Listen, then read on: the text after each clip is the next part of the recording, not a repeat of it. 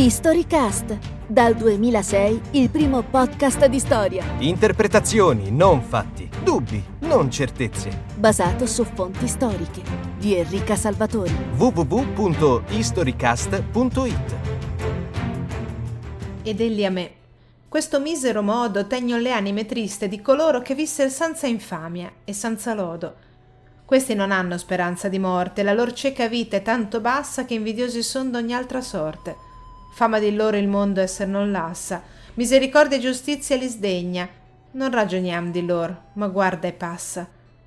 Ed io che riguardai vidi un'insegna che girando correva tanto ratta che d'ogni posa mi parea indegna e dietro le venia sì lunga tratta di gente che io non avrei creduto che morte tanta n'avesse disfatta.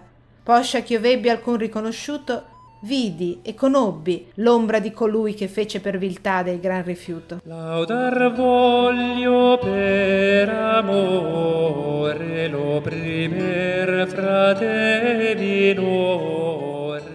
Molti di voi avranno riconosciuto queste strofe del terzo canto dell'inferno, in cui Dante dichiara il suo profondo disprezzo verso gli ignavi, coloro che in vita non hanno mai sposato una causa fino in fondo, che non hanno mai scelto da che parte stare e che quindi non meritano nemmeno accoglienza piena nei gironi infernali.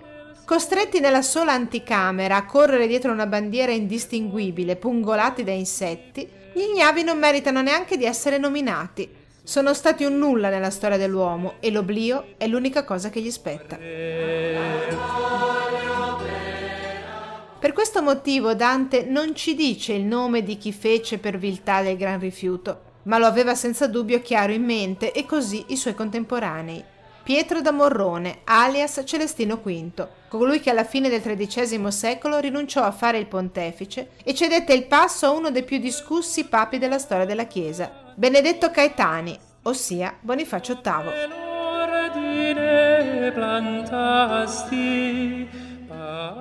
Con Celestino V e il suo dilemma, Historicast torna a gettare lo sguardo un po' sul Medioevo e un po' sulla nostra storia contemporanea, legando le dimissioni di Papa Ratzinger e le affermazioni di Papa Francesco I sulla povertà della Chiesa a un episodio accaduto più di sette secoli fa, a dimostrazione che la storia, per quanto possa sembrare lontana, è sempre storia presente.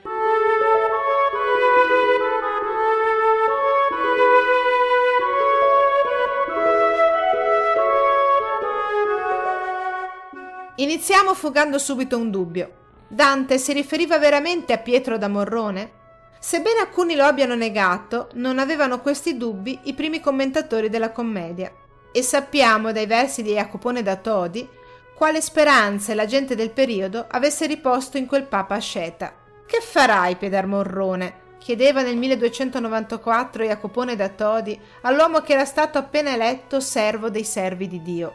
Sei giunto al momento della prova, vedremo se sarai capace di attuare quello che hai contemplato nella cella dell'eremo. La tua fama è salita molto in alto ed è giunta in molti luoghi, ma se ti sporchi, alla fine, per i buoni diventerai causa di confusione. Jacopone, religioso e poeta a un tempo, temeva che il nuovo papa, puro di cuore, venisse corrotto dall'ambiente della curia romana e non riuscisse così a riformare la Chiesa. In realtà Pietro da Morrone non si sporcò, se ne andò prima, rinunciò dopo pochi mesi di pontificato al compito che gli era stato affidato e facendolo gettò di fatto in confusione buona parte della cristianità. Molti fedeli, credendo che dietro alla rinuncia ci fossero le pressioni di Bonifacio VIII, organizzarono imponenti processioni per indurre il monaco a tornare sui propri passi. Jacopone stesso, che certo non era un ignavo, si schierò apertamente e firmò il manifesto di lunghezza del 1297, in cui si dichiarava nulla l'abdicazione di Celestino V e illegittima l'elezione di Bonifacio. Un coraggio che pagò con cinque anni di carcere.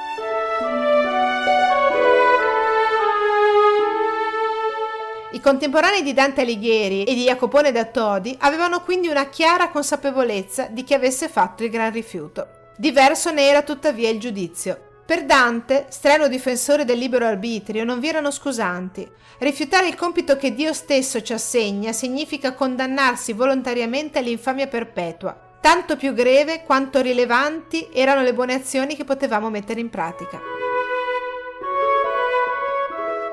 Per quelli come Jacopone, invece, il Papa rinunciatario era stato in realtà vittima delle macchinazioni malefiche di Bonifacio VIII ed era quindi un martire della cristianità.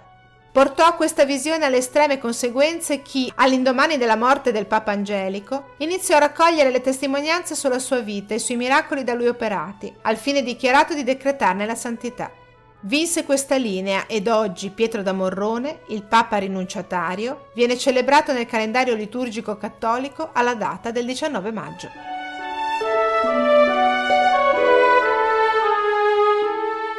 Fu quindi vile o martire? Può un'accurata ricostruzione della vita di Pietro da Morrone aiutarci a essere anche noi meno ignavi e quindi a scegliere da che parte stare? Sì e no allo stesso tempo. Schierarsi è ovviamente sempre una scelta politica e quindi comporta un giudizio sui fatti che possono essere interpretati in maniera radicalmente diversa a seconda di come li si guarda.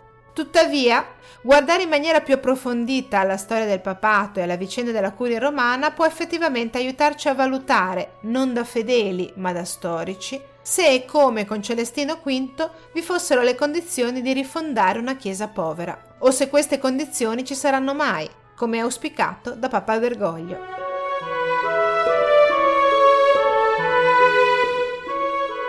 Il problema, come sempre accade quando si tratta di storia, è che non è facile. A partire dai documenti che per Celestino V appartengono in buona parte alla categoria più spinosa in assoluto, le fonti agiografiche, le vite del santo, costruite apposta per favorirne il processo di beatificazione, praticamente propaganda allo stato puro.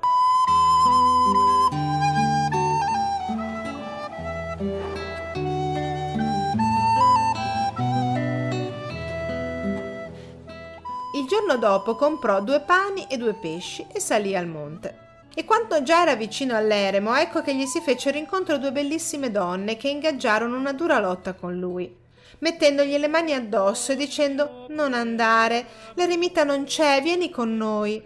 Con grande fatica riuscì a liberarsi dal loro abbraccio. Poi, giunto sul luogo, trovò la porta aperta il fuoco acceso e dell'acqua e non c'era nessuno. Subito lo spirito del Signore fu con lui ed egli cominciò a pensare dicendo tra sé e sé Resta e prova, vedrai cosa Dio farà per te. Così restò, con molta incertezza e timore.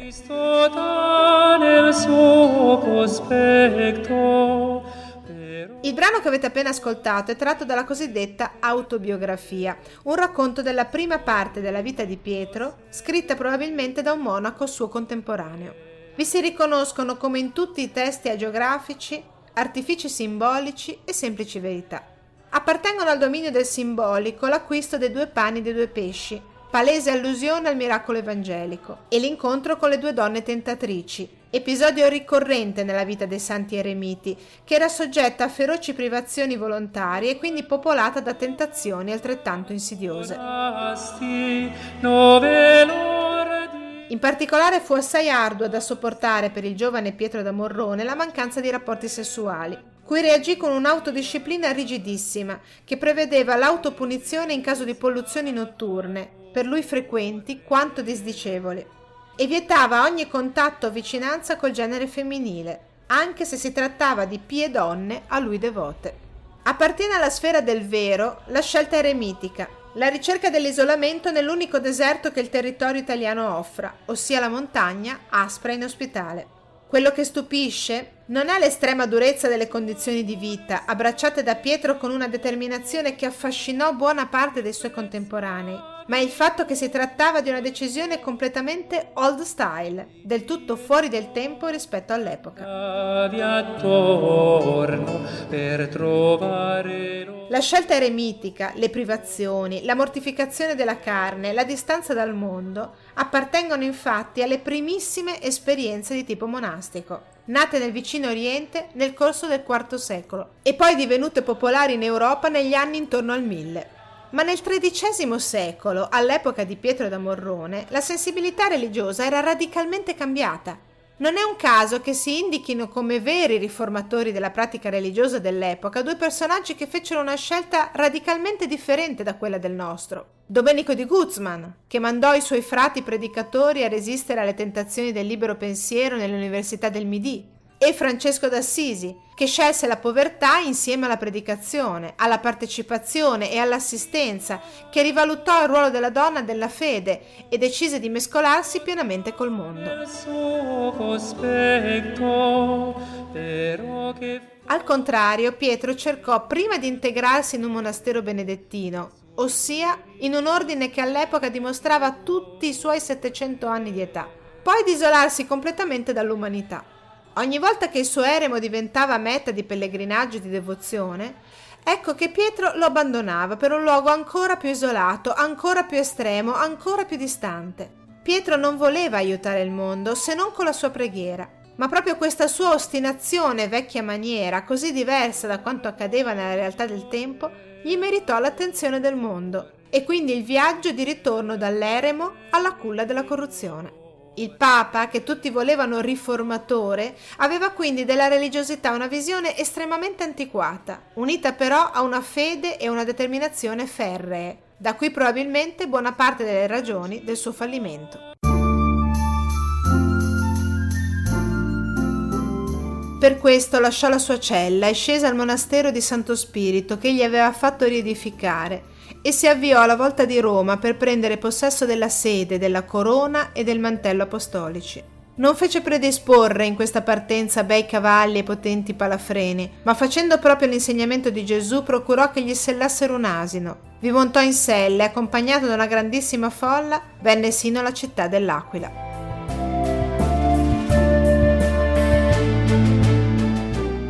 Ormai allenati a riconoscere le allusioni evangeliche nei passi agiografici, vi sarete già accorti che l'entrata di Pietro da Morrone, ora Celestino V all'Aquila, riecheggia l'arrivo di Gesù Cristo a Gerusalemme nella Domenica delle Palme, a dorso di un asino e circondato da ali di folla festante.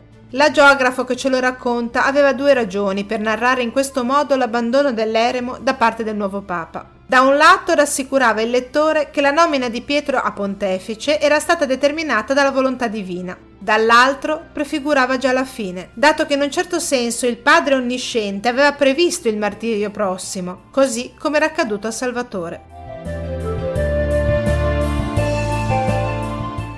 Non sappiamo, in realtà, se per il viaggio Pietro decise veramente di cavalcare un ciuco se lo fece per necessità o ancora per marcare deliberatamente la distanza da una chiesa opulenta e corrotta. Non sappiamo quante persone lo acclamarono al suo arrivo, ma è possibile che fossero davvero in molti. La sua elezione venne infatti percepita dai contemporanei come l'accensione di una speranza, quella di una vittoria della Chiesa spirituale, guidata da un pastore angelico, sulla Ecclesia carnalis, quella della curia romana, dei cardinali corrotti, delle lotte di potere. Quel che sappiamo è che dobbiamo guardare con il maggior distacco possibile alle circostanze della sua elezione, lasciando sullo sfondo le aspirazioni della folla e mettendo decisamente da parte l'azione dello Spirito Santo, ma considerando i vari protagonisti politici dell'epoca, entro e fuori la curia papale.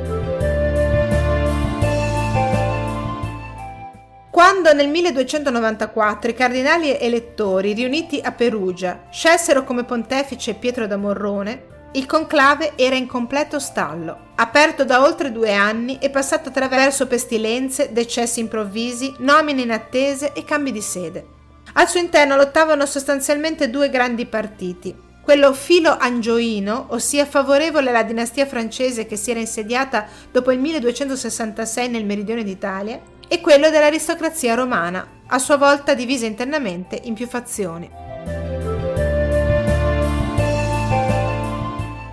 La scelta operata alla metà del 200 dal papato di chiedere aiuto agli Angiò per togliere di mezzo il regno normanno svevo e quindi indebolire il fronte ghibellino aveva infatti avuto come conseguenza diretta un'influenza crescente degli Angioini sull'elezione dei pontefici e sul governo di Roma. Inizialmente accolta come salvatrice, la dinastia francese perse consensi abbastanza rapidamente, sia per l'esoso fiscalismo attuato, sia per l'ingerenza nelle questioni romane. Così l'aristocrazia della città eterna cominciò ad approfittare di ogni momento di debolezza del regno per nominare papi autoctoni, che a loro volta nominavano cardinali elettori non francofili e non perdevano occasione per danneggiare gli angioini a livello internazionale. Gli emissari del regno ovviamente remavano in senso opposto, favorendo la scelta di personalità a loro vicine. Si erano insomma create le condizioni ideali per lo svolgimento di conclavi o lunghissimi oppure estremamente brevi, frutto di blitz politici.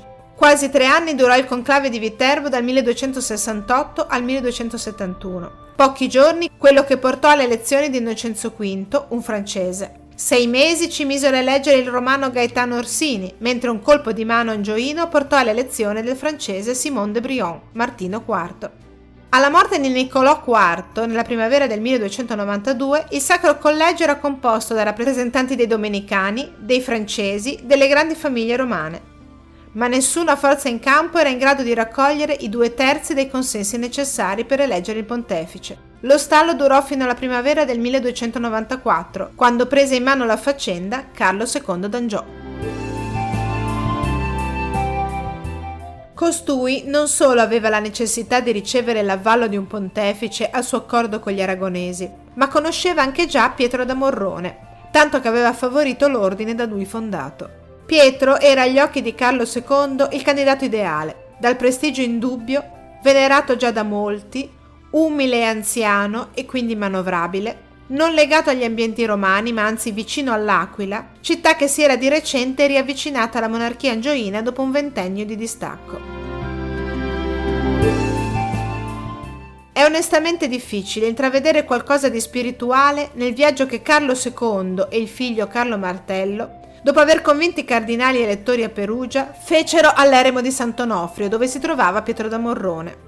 La spiritualità non la si vede nella rendita annua di 10 once d'oro che il re stabilì per il monastero di Santo Spirito di Morrone pochi giorni prima di incontrare il nostro eremita, o nel fatto che il re suggerisse a Pietro di farsi incoronare pontefice all'Aquila e non a Perugia, dove c'era il conclave, né nella protezione concessa a un'ampia serie di possedimenti dell'Ordine dei Celestini, fondato dal nuovo pontefice, né nelle prime nomine cardinalizie di Celestino, chiaramente ispirate dal monarca né ancora nella bolla della perdonanza in favore dell'Aquila del settembre 1294, emanata pochi giorni dopo il diploma angioina di protezione della città e neppure infine nel fatto che il nuovo Papa non si recò mai a Roma, ma seguì Carlo d'Angiò nei suoi spostamenti nel sud della penisola. Quali fossero le reali intenzioni di Pietro da Morrone nell'accettare il manto apostolico, è certo che il monaco eremita si trovò immediatamente dopo l'incoronazione al centro di interessi molto concreti, di strategie che gli erano in gran parte estranee e di lusinghe a cui non seppe sottrarsi. Tra queste lusinghe troviamo potente quella di tutelare e rafforzare il suo ordine religioso dei Celestini. Bisogna però dire in tutta onestà che Pietro, fondando quell'ordine, non sposò mai la scelta radicale della povertà che tentò Francesco per i suoi fraticelli. Anzi, Richiamandosi apertamente ai benedettini, il nostro eremita si legò a una scelta monastica che prevedeva, anzi esigeva, la proprietà terriera come condizione necessaria per dare ai monaci la libertà di pregare, di restaurare chiese in rovina e creare quindi nuove succursali. Come già detto, in Celestino V non vi è nulla della nuova spiritualità francescana, ma molto della visione religiosa del passato, che accettava di buon grado doni da monarchi e da nobili, pur mantenendo integra la propria fede. Fu questa integrità, forse unita alla semplicità del suo animo, legata alle umili origini contadine, a scontrarsi con una realtà che di umile e semplice non aveva proprio nulla.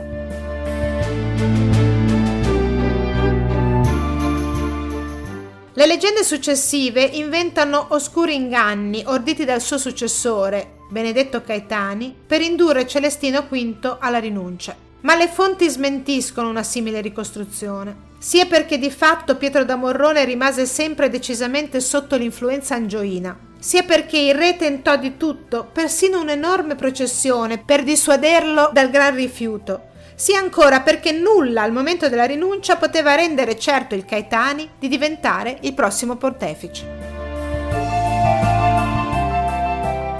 Sta di fatto però che lo divenne e che immediatamente dopo la sua elezione Bonifacio VIII si troverà di fronte a due incubi.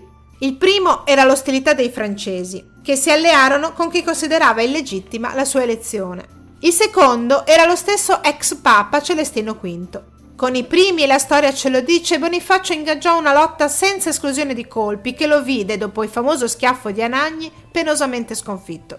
Da questo punto di vista, Benedetto Caetani fu l'ultimo papa romano che tentò di resistere alla ormai decennale ingerenza francese sulla curia pontificia e che determinò con la sua sconfitta il trasferimento della stessa sede papale ad Avignone. Con Celestino invece gli andò meglio. Il nuovo Papa organizzò una vera e propria persecuzione a cui Pietro reagì nell'unico modo che poteva, con la fuga. Era una persecuzione che certo il vecchio eremita non comprendeva, ma che era in realtà inevitabile. In quale altro modo, infatti, un papa come Bonifacio, teocratico, curiale, perfettamente consapevoli delle forze che si scontravano nella Chiesa dell'epoca, poteva reggere la vicinanza di un ex pontefice, venerato ormai come santo e considerato dai più come ancora legittimo? Braccato, Pietro tentò la prima la fuga nei boschi, poi via mare. Inutilmente. Sul suo capo pendeva una sorta di taglia, ossia il favore del nuovo pontefice, un'arma potentissima che lo condusse a finire i suoi giorni prigioniero nel castello di Fumone, in Ciociaria, in un eremo non liberamente scelto, ma duro e aspro come quelli della sua giovinezza, che subì per dieci mesi fino alla morte, nella primavera del 1296.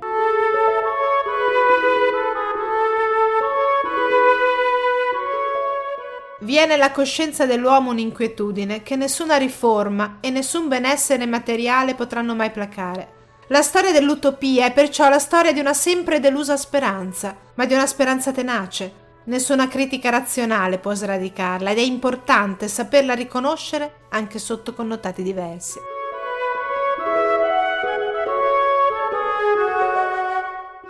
Il Celestino V del rifiuto totale della carne, della religiosità ascetica e della rete di monasteri sparsi negli Appennini e della rinuncia a un ruolo spirituale che gli era stato procurato da un capo di Stato, non c'è vicino. Possiamo anche ammirarlo per la tenacia e il fervore, ma non riusciamo a comprenderlo fino in fondo.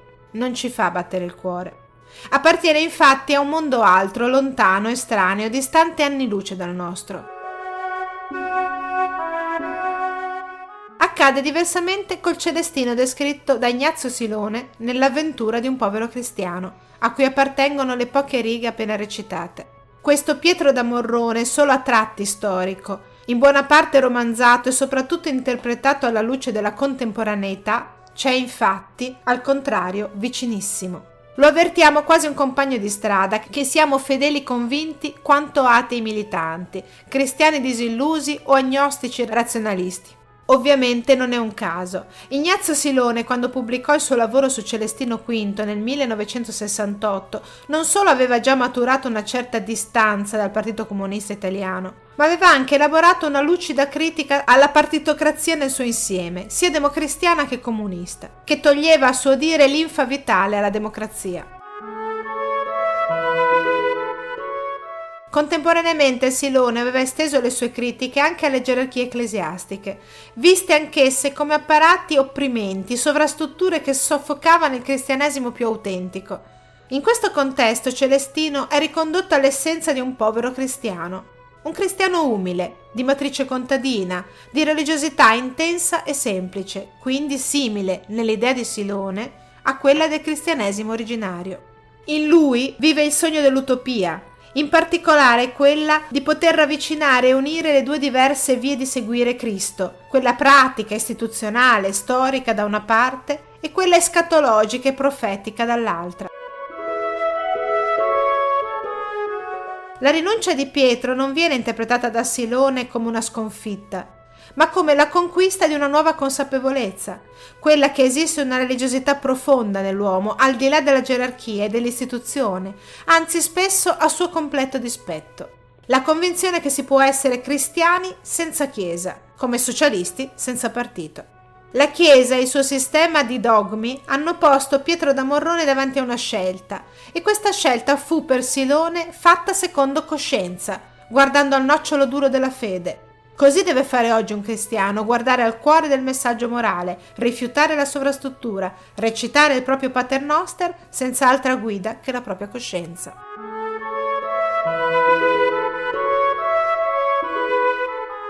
Fu veramente questa la scelta di Celestino? Ovviamente non lo sapremo mai, ma è questa lettura più che quella storica che ci appassiona perché la vediamo ripetersi giorno dopo giorno sotto i nostri occhi, nei passati contrasti tra il compianto Don Gallo e il vescovo di Genova, nella differenza tra la fatica dei missionari e le trame dello IOR, nella speranza che oggi milioni di fedeli pongono nell'istanza apparentemente riformatrice di Papa Francesco I. Ma è veramente in questi termini il dilemma? Esiste una religiosità profonda e originaria che l'istituzione fatalmente tende a soffocare? E se è così, se sempre lo slancio verso l'utopia e la pratica del potere sono destinati a scontrarsi, che senso ha mantenerci legati a un'idea astratta quando sappiamo per certo che una volta concretizzatosi l'utopia si dissolve, frantumata dai meccanismi conservativi della gerarchia?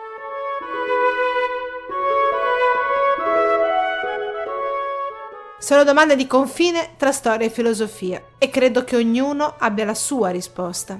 Come storica devo confessarvi che non riesco ad accettare l'idea di un cristianesimo originario e puro, corrotto dalle istituzioni ecclesiastiche.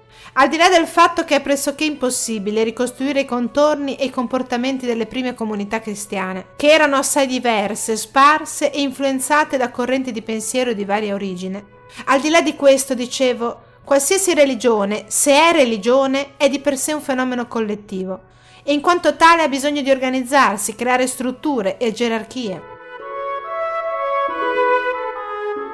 Non sono queste che soffocano l'afflato originario, è quest'ultimo che morirebbe senza un organismo direttivo. Allo stesso modo, la gerarchia ecclesiastica è destinata fatalmente a scomparire quando diventa autoreferenziale e sorda ai richiami delle coscienze. Nell'eterna lotta tra utopia della fratellanza cristiana universale o del socialismo puro e le strutture di potere che tendono naturalmente a soffocare ogni libertà di coscienza, esiste la continua modifica delle istituzioni, che le comunità e i gruppi portano avanti, spinti da ideali e da interessi allo stesso tempo, in una dialettica continua che è complessa come la trama della storia. Avete ascoltato un episodio di Storycast? www.historycast.it